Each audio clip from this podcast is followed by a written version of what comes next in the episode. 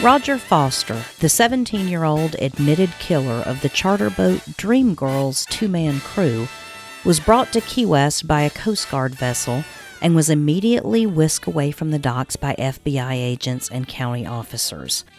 The husky youth, wearing a t shirt and pants stained with blood, was held for 15 minutes aboard the Coast Guard cutter after its arrival and then hurried to a waiting automobile.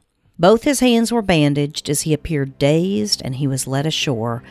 An FBI agent held him firmly by one arm, and Sheriff Henry Haskins held the other. The cutter also towed the Dream Girl into port. Her deck was spattered with blood. I murdered them and threw them overboard, Foster told Coast Guardsmen whenever the charter boat was found on Friday, after a wide search out of fuel about 20 miles from the coast of communist Cuba.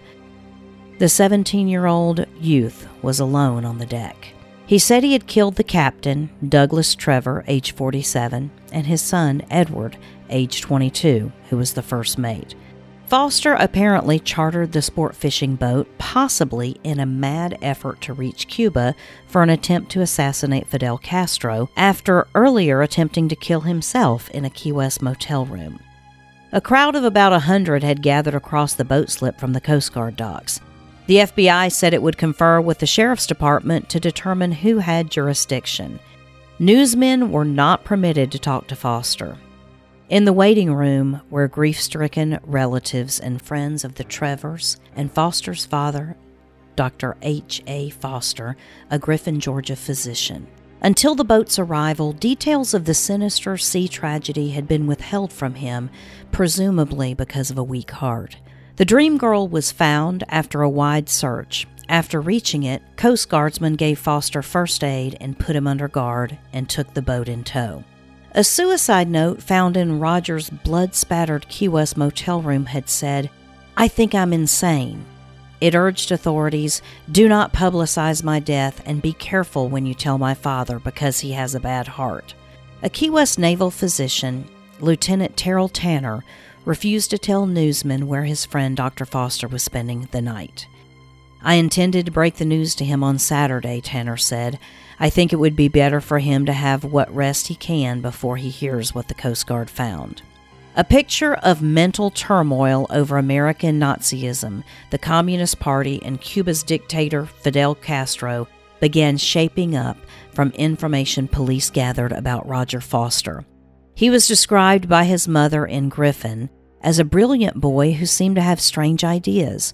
That prompted his parents to have him interviewed by a psychologist. Maybe he was trying to get to Cuba and go after Castro on his own, Miss Foster said. Roger tried to start an anti communism club at Griffin High School. Roger's mother said distress over a knee injury that prevented him from competing in school athletics may have led him to disappear Monday without leaving any word.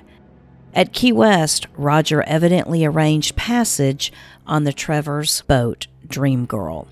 Shortly after noon on Thursday, the Trevors departed. And it was sometime during the course of the afternoon that a struggle ensued, and both Captain Douglas and his son Edward were killed. Foster eventually pled not guilty to the murders by reason of insanity. He was then committed to a mental institution and later ended up standing trial for the murders of the Trevors.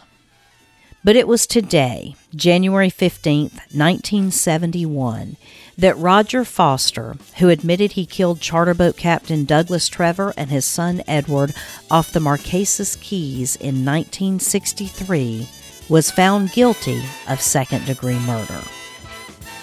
And that's what happened today in Key West history. Today in Key West History is brought to you by 43 Keys Media. To learn more about our historical and potentially criminal past, visit 43keys.com. You can get this program as well as others as an Alexa Flash briefing. You can also find us on YouTube. So go there and subscribe and visit us at 43keys.com.